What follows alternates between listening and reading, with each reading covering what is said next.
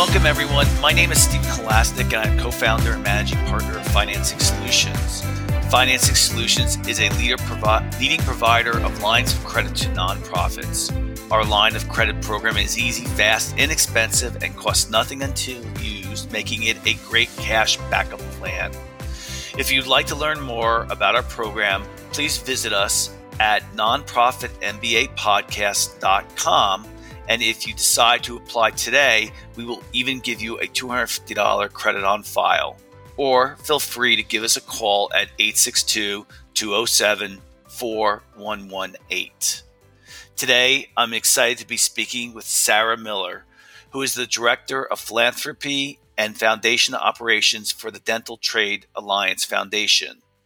With a Master's of Public Administration and a graduate certificate in nonprofit management, Sarah is dedicated to nonprofit service. She currently serves as the Director of Philanthropy and Foundation Operations for the Dental Trade Alliance Foundation, running the charitable arm of a national trade association in Washington, D.C. Sarah has for years has years of experience leveraging institutional, individual, and corporate philanthropy for the benefit of nonprofits, along with general nonprofit and organizational management work.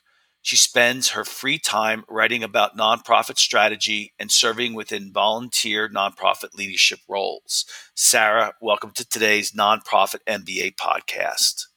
Thank you, Stephen. I'm glad to be here. So today's topic is how do foundations approve nonprofit grants? And um, for those of you who don't know don't know me, um, before we get to Sarah even more, um, I started off my career for eight years in sales, and and I worked for Xerox, which at the time was the Google of its time, and um, and one of the things that you learn in any type of uh, sales position is you want to know how the game is played before you actually get into the game because if you know how the game is played in regards to like major bids in, in regards to uh, the decision making for who they're going to select as a vendor. Um, if you know those things and you're, you're able to kind of tailor your pitch a little more and have a better chance of winning.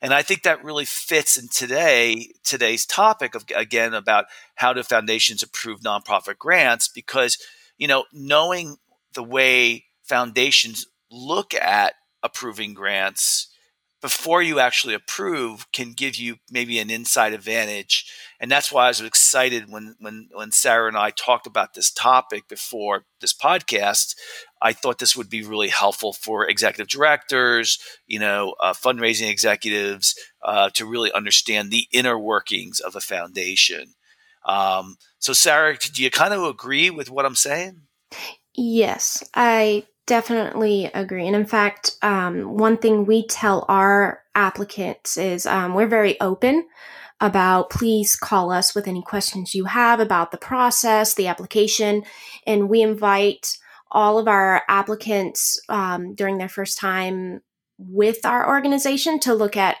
what other successful grant projects have looked like. So then they also kind of get a feel for what we uh, fund because each probably very similar in sales. Each foundation, each organization has its own leadership, its own decision making models, and kind of understanding not just that organization, but also how that organization's leadership makes decisions is really key to, um, you know, winning a grant or having a successful grant application. Cool. So, so before we uh, kind of get into this subject matter, maybe you could just tell us a little bit about the Dental Trade Alliance Foundation that you um, that you work for. Yeah, so it's the charitable arm for a national trade association, and basically what that means is that we are a foundation that fundraises within the dental trade and um, partners within the oral health field. And so a lot of our main donors are the um, manufacturers, distributors, the, you know, not necessarily the people giving you dental care in the chair, but maybe the people making the chair, helping the people who make the chair sell the chair. And so we fundraise and work with different um, means of philanthropy within this industry and then take that money and give it in terms of grants and scholarships or on big projects. And we also work with several other foundations and um, quite a few family foundations to also um, bring together projects or leverage um, leverage partnerships so that way we can kind of advance oral health care in a way that is going to be beneficial for multiple communities throughout the nation. I'm surprised. I, I wasn't expecting the people who donate money to the uh, Dental Trade Alliance Foundation to be um, maybe I just don't know. I just don't know enough about foundations, of foundations, of course. But I was expecting you to say that you know it would be dentists who are maybe passing away and want to, you know, who passed away and want to give money to the the uh, foundation to you know help people get good oral care who can't afford it or something like that. How, how come the companies um, that sell products and they give money to the foundation? So we do have some that are similar to that. That's one area we're trying to grow on. Um, we created a, a legacy gift program to try to kind of capture that type of philanthropy. And um, we mostly work with corporations because as as the charitable arm of a trade association, these these companies and its leaders are already convening and talking about the state of the industry and the state of oral health. And so as an industry, the the more people that have more access to oral health, the better their businesses do. Oh. And so it's kind of one of those situations where we're able to do good and it's it's mutually beneficial and then the family foundation that gave us um, recently we just received last year around this time we received a million dollar donation from a family foundation and this is one of those situations where we had cultivated a relationship with this family um, and its foundation for years and had talked about the potential for this major gift. And they, one reason why we really aligned well with the family and its foundation's mission was because the the father had uh, who had recently passed away had a he really wanted to help those who couldn't get a good dental education have access to, say, scholarships or have access to um, get into the dental profession. And they helped us initially set up our scholarship program. And then years down the line, they gifted us with this million dollars from their family foundation. And so we, we do see a bit of both where you you have corporate leaders and these industry giants, as I call them, that want to see more people have kind of access to this industry and the dental profession. But then you have also corporations who, at the end of the day, it's good business. Yeah. Yeah. So, um, I might be jumping around a little bit here, but do you keep statistics about how many um, people applied for the grant at your foundation versus how many people actually got money? Yeah, so we typically have about 70 to 80 applicants. Uh-huh. And of that, we usually award 10. Okay. And we have, so of these, of the almost 80 applicants, we look through them and have we have a few steps in our process and we don't we're a little unique because we don't ask everyone to spend the full length of time on a full application um, right at the start. We ask for a very preliminary proposal. So that way you're not we're not asking you to waste time if if your project or proposal just isn't a good fit.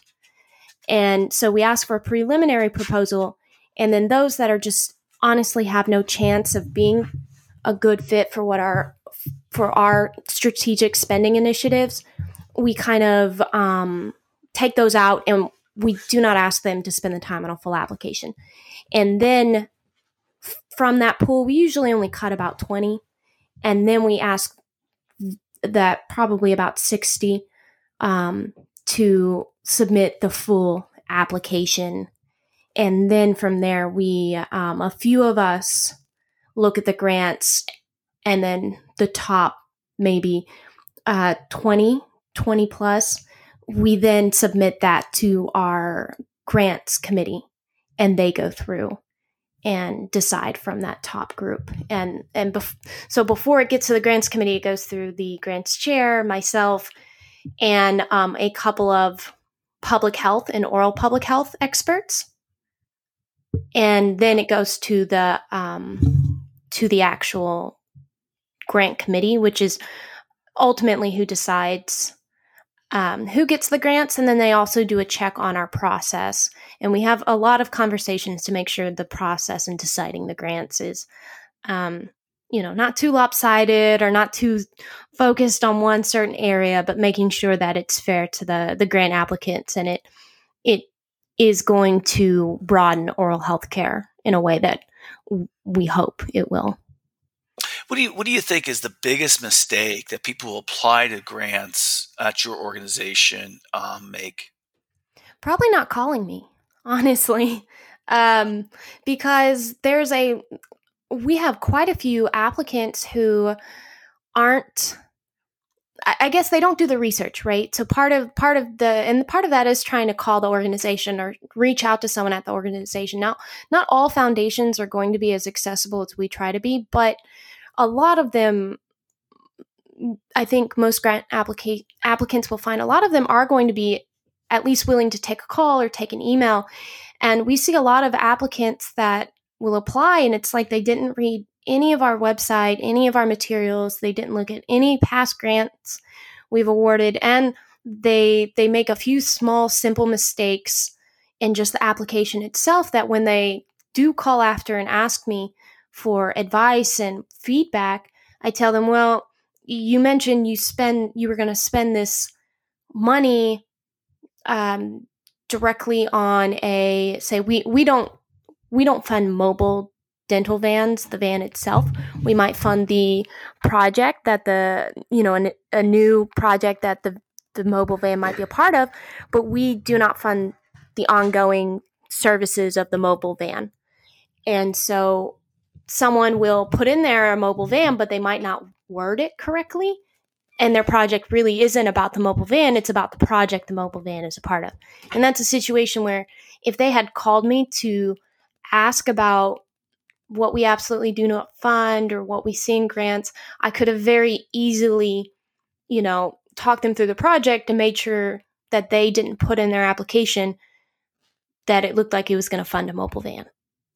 And so I invited them to apply again the next year, but it, it I think that nonprofits really should if they're going to spend the time and resources on a grant application, doing a little bit of research on the organization and trying to reach out to the organization, it, I think it's just such a necessary step that a lot of people overlook. So you would, um, as you said, that you know your your uh, um, foundation is, is is very accessible that way. People may not know it, but you but you but you guys are. you know, some of the bigger foundations probably aren't as accessible for, like, in other words, you know, calling them and having long conversations. It may be there, maybe not there. I mean, certainly you should always try. Right. So, like in in the case of your foundation, where where would someone do all that research? I mean, certainly, it's obvious they're gonna they should read your website in its entirety. Correct. Mm-hmm. I would say so, read the website, and then we we do make our we have a separate section for our grants, and we even put a we have a little tab on the side now for where you can see all of our previous grant applicants yeah. or grant winners. And now, if I'm sorry, go ahead.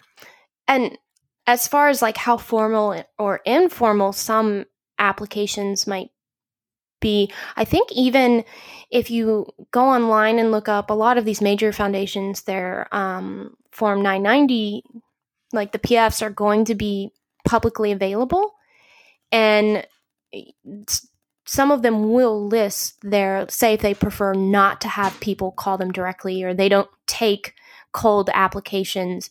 Sometimes these forms will list some of the application process or how they take applications. And that's that's also worth, you know, any spending a good solid bit of time on researching, say, um, the 990s online, their website, even any press releases because sometimes some of these foundations that have a lot of money to give but aren't necessarily in the spotlight, right? So you don't, you might not know about this amazing foundation that aligns perfectly with your goals. And doing a quick search, Google search, trying to find maybe press releases about a foundation that announces a major initiative or that they're spending down their money and trying to give as much as their money as they can to organizations that align with their their goals. It, it's uh, just doing a general online look um, is always going to pay out. Yeah, I um, I've never applied for a grant myself, um, and uh, but one of the, the, ideas I just thought of as you were saying that is, um, you know, uh, Google for those of you who, who don't know, it has something called Google Alerts, and if you just type in Google Alerts, you'll you're able to put in, let's say, for example, if you want to work with the Dental Trade Alliance Foundation, you know, you, like the maybe you've identified that as being a good um, uh, place for you to potentially get a grant going forward. Um, if you put in Dental Trade Alliance Foundation into Google Alerts, um, you can once a week get a list of all of the um, anytime that that that uh, name was mentioned or a press release or grant was issued and um, going forward. So once a week or once a month, you could get a snapshot of the what's been going on with the Dental Trade Alliance Foundation. So, so let's say, for example, you didn't win the grant this year, whatever, um, and you're applying next year, and you're like, this is a good foundation. You would already see um, over a period of a year all these different press releases and information about it, which might be a good way to kind of stay on top of what's getting inside the mindset of the Dental Trade Association, as an example, of course. Um, is is there a is there a location on the web that lists all the grants that have been awarded? So I think there's a there's a few different places. I know that there's a couple of foundation directories. I I do know some of them you have to pay um, to see I'm not sure if there's one end all be all place, but you could probably string together, say, looking at um, Candid.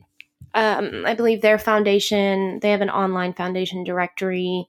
Um, usually, if you subscribe to a couple of the different, um, like charity watchdogs, like Charity Navigator, um, GuideStar, they will sometimes put out lists and um, grants.gov or the um, USA Grants. There's a couple of different online places that do list grant opportunities and do list grant like uh, you know some of the grant projects that have been awarded but i don't believe there's one location. One location. Now the closest you you might get is probably going to be behind a behind a paywall so probably yeah. something like Candid's Foundation Directory Online, which formerly was the Foundation Center. Um, that's probably going to be one of your closest bets. Yeah, yeah, yeah. Now, my understanding um, is that foundations are required every year um, to give out a certain amount of money by by law. Um, is that correct? That is and it isn't. So you it if you're a if it's say a fam like a private foundation, then yes, they are required to give out um, a certain percentage. Uh, and I think that also state laws um, can kind of play a part in that.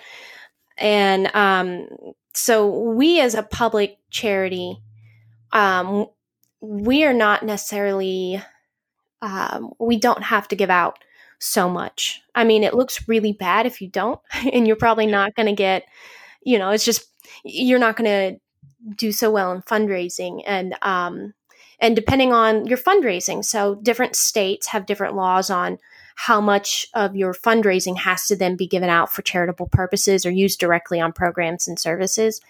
And um, we are also donor restricted in some of our areas. And I don't think a lot of people realize that even foundations, there are still some of those donor restrictions in place. So our our legacy gift, we are we are restricted to um, it's an endowment, and we are allowed to take 5% off the earned um, to then turn around and so that's about 50000 a year and then half of that 25000 has to go to a scholarship and then the other 25000 we can use for operational or um, support or to give out in grants and but that 25,000 has to go to scholarships or it has to be a large scholarship or part of the scholarship program every single year. And so there are also some restrictions put in place um, depending, you know, on foundation to foundation. And some foundations which the private foundations which are required to give out a certain amount um, if they're a family foundation it's a little bit trickier because you have um, you have a few more people that are part of the decision making process. And you're not only you have your organizational goals but you also have you know you're, you're there to honor the family. And so there's there's that almost double set of key stakeholders um, that are part of deciding how the money gets spent so um you know one of the first steps that we talked about is you know researching the web you know the website, you know, reading about maybe potentially past grants, reading the press releases, doing a Google search, you know, doing your research before you're setting, you're starting to apply for a grant, giving a giving the place a call and seeing if they're willing to talk to you to kind of get some inside uh, information. Um, what what are, what are the other things that you've noticed either that are good or bad that people do when they're applying for grants? I would probably say it's using it's always a great idea to have on hand kind of res- materials you can recycle for grants so you're not reinventing the wheel every single time you apply for a grant but having having you know making sure you have an update um, pro- updating process in place too we have now our application process is fully online um, and we try to break it out so people aren't writing whole, you know, paper, a white paper worth of an application. Um, and so, however, we do have people who just want to send their materials to us. And when you look at the materials, it's because they've created these materials years ago and they just they're they're playing the numbers game, right? So they're not necessarily trying to establish relationships or find the best fit they're just trying to get their project or their organization in front of as many funding opportunities as possible. And in doing so, though, they're they're sending out um, information that's not quite as updated. It's not quite as flexible, and it's not quite as um, it, it's not quite as tailored to the opportunity in front of them. And so when I'm looking at these materials and I see, I'll go to their website and I see, oh, wait a second, you've actually impacted more individuals than what's on your application and the materials you sent me. So I would have been, you know, that's a number that could have really swayed a decision to see that many more individuals impacted and or something um, like it kind of fits but it's very obvious that it's not necessarily them applying to our grant mm-hmm.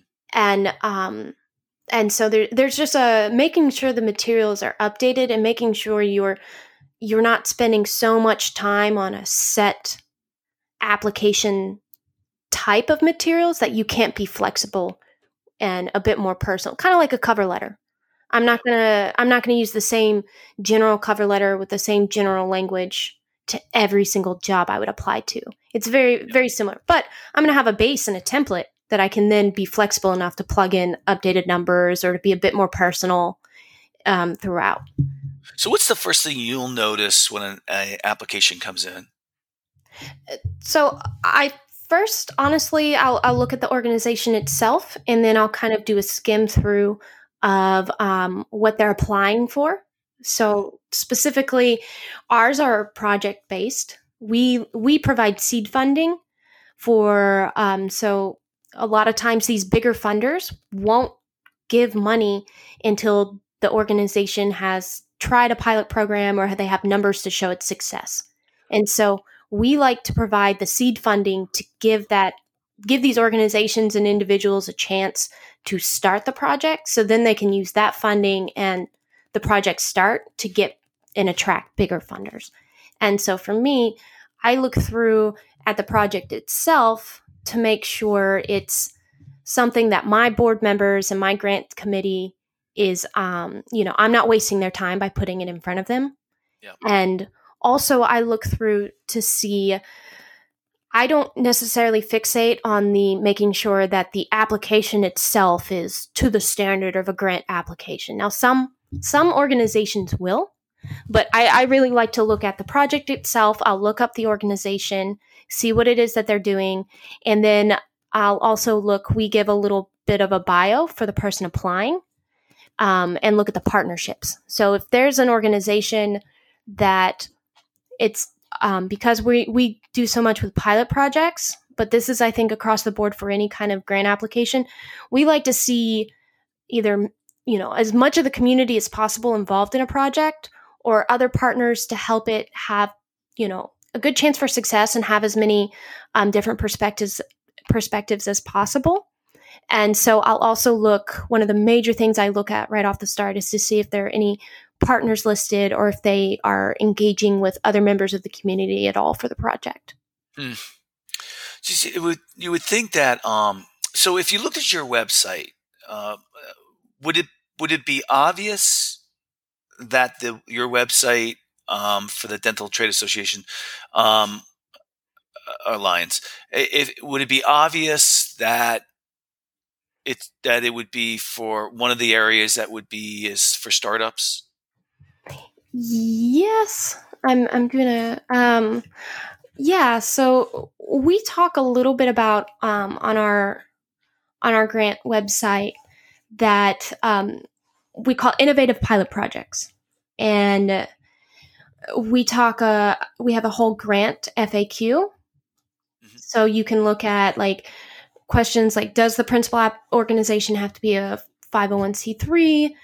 Um, if I received a grant in the past, can I apply again? And then um, our policy on funding indirect costs and reimbursement policies. And then if you look at our recipients, we also put for a while we we put out a little bit of a podcast um, series that just talked about each individual piece that goes into our funding. And so one thing from that was the innovation piece. What does innovation mean to us?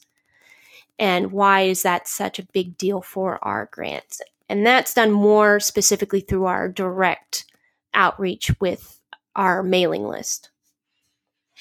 Now the um how common is it for the same person who um the same uh, nonprofit that got a grant in prior years to continue to get grants. Is that very common?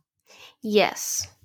Yeah, and that's part of I think establishing that relationship. We have a few organizations that are just really great at getting these kind of innovative oral health projects up and kind of running and then working collaboratively with groups across the country to um, kind of make it scalable so that way, the impact and the information and resources gained from that project isn't isolated to one specific group. And so when we see the, they are a trusted partner of ours when we see their name, just because we know that they're very just fantastic at um, achieving what we hope could be achieved with these grants. And, but on the other hand, we also have we had a couple of grants this past year that applied for years and never never won a grant. And this year they finally won a grant. And we tell everyone we can't we don't have enough money to fund everyone.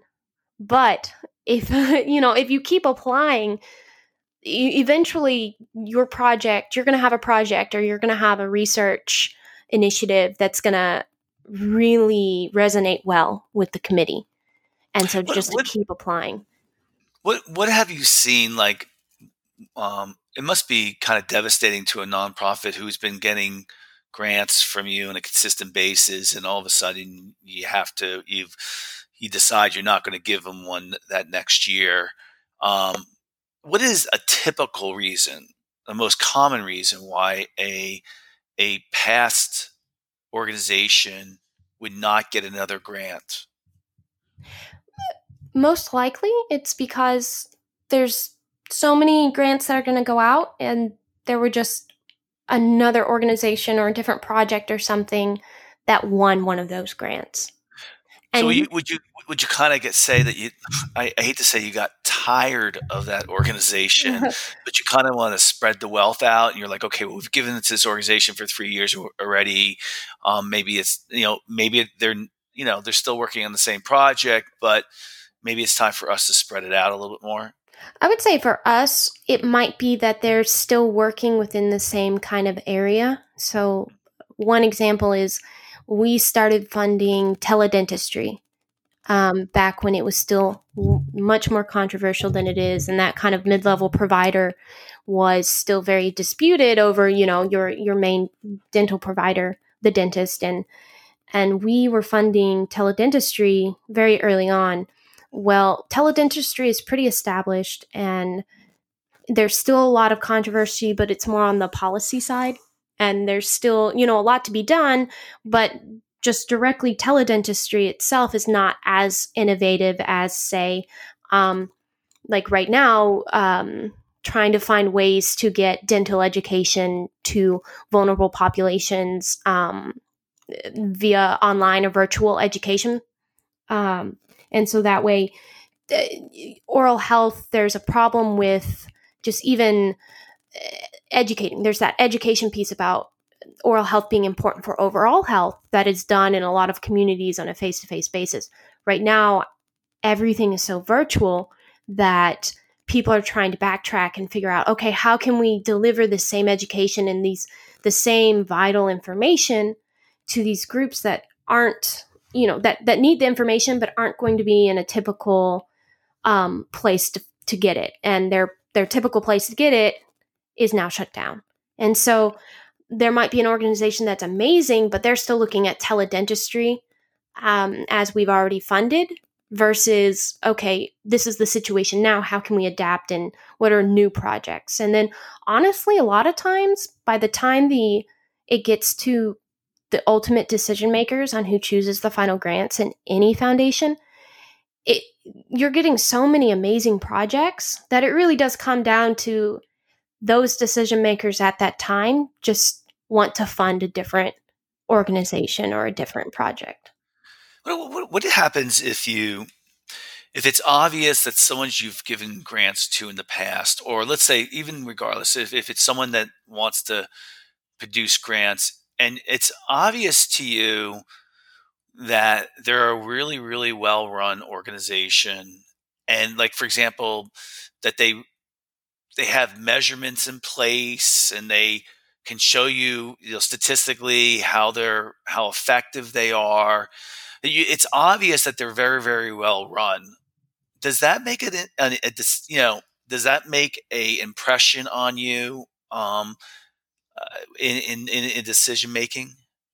Yes, and a big part of that is because we want to be good stewards of our donors' dollars. And if we if we fund organizations that ultimately do nothing with that money, then we've spent you know, we, part of our job is fundraising and getting these dollars that when we spend it on an organization that doesn't do anything with it or isn't very strong and probably didn't have the infrastructure in place to do something with it, then it's not fair to it's not fair to us to spend the money to have it go nowhere because we can't get that money back. When it could have gone on another organization that would have really helped say maybe uh, you know 200 people in one senior care center get um, get oral health that they wouldn't have gotten before and then have that model replicated in 10 other communities. And so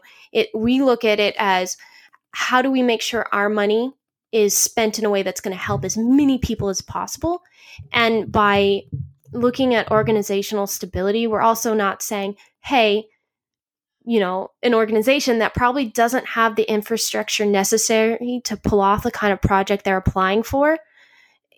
Um, we're going to give you all this money where we we don't know and you don't know if you're even set up for success with the money. It's kind of unfair to to do that to an organization and it's also just a a bad spend of money. Now, we, we do have some, we have a lot of first time applicants that have never applied to a grant before, but they'll win grant money from us. And it's not necessarily about being good at applying to grants. They have us, we know that we can trust them to help um, people and help advance oral health care in a way that, you know, we, we want to see when we spend the money on them. Are, you really blunt when it comes to saying to an organization that maybe you worked with them a year or two or whatever, and you and you can see that they're they're not doing a good job. That they're like they're very they're you know they're you know are you uh, do you come right out and say hey listen you know you got to do you know however you word it you got to do a better job. Yes, and we've actually had situations where we've had to um, talk to an organization about reimbursing whatever grant monies they haven't spent because in a lot of it really happens and comes down to when say a principal applicant or an organization is doing so much they just don't have the time and energy to focus on this particular grant project and nothing gets done and so we have a reporting period and if if nothing is done with the grant by the reporting period, we'll we will extend. Um, we'll give extensions, no cost extensions, because at the end of the day, we want the project to be complete. We want this uh, resource to be available to people. We want the information. We want our app our grantees to be as successful as possible, and so we give a lot of chances. So if by the time that we're saying, "Hey, nothing's been done," where are you at? It's usually we've given you know a decent amount of chances or we have a solid enough reason to go to and be blunt but blunt in a way that we can say well your how you want to pivot to make the grant possible just you know you're going to spend money in a way that we don't feel comfortable with or well that's so outside the scope of the original project we'd have to go back and get approval for you to spend that you know there by the time that it gets to that point, there's already so many sol- there's solid enough reasons for us to go to them with that it's easier for us to be blunt about it. Mm. Really interesting stuff. I um no, it's it's it's um there's a lot to it. I really appreciate what you do, Sarah. Um, and thank you for coming on today as well. Um, so you know i would like to thank uh, that's all really all the time we have for today. Hopefully everybody our listeners got a lot out of this. I would like to thank so very much sarah miller from the dental trade alliance foundation for coming on today. If you like today's podcast please feel free to share it with a friend and also subscribe on your favorite podcasting app. If you liked today's podcast please give us a review on your podcasting app to help us get the word out and of course, if you're looking for a line of credit for your nonprofit, you can call us at 862 207 4118 or visit our website at nonprofitmbapodcast.com. Sarah, if anyone wants to get in touch with you, how would they go about doing that? So they can find me on LinkedIn, um, Sarah Miller, Dental Trade Alliance Foundation, and um, my email is www or sorry that's that's not an email. My email is sarah miller at dental trade alliance foundation.org and feel free to email me about um, the grants process my organization specific grants process um, anything. I'm always help, happy to chat about nonprofits. And thank you stephen for having me on to do so right now. Oh, Sarah, you were great. Great information. And for all of our listeners out there, you know, it's uh, always it's a very challenging time right now with everything going on with uh, the pandemic, with politics, with people having you know major issues right now. We just want to thank you all for making the world a better place. You're sorely needed and much appreciated for helping us all be better citizens and better better human beings. Thanks for listening.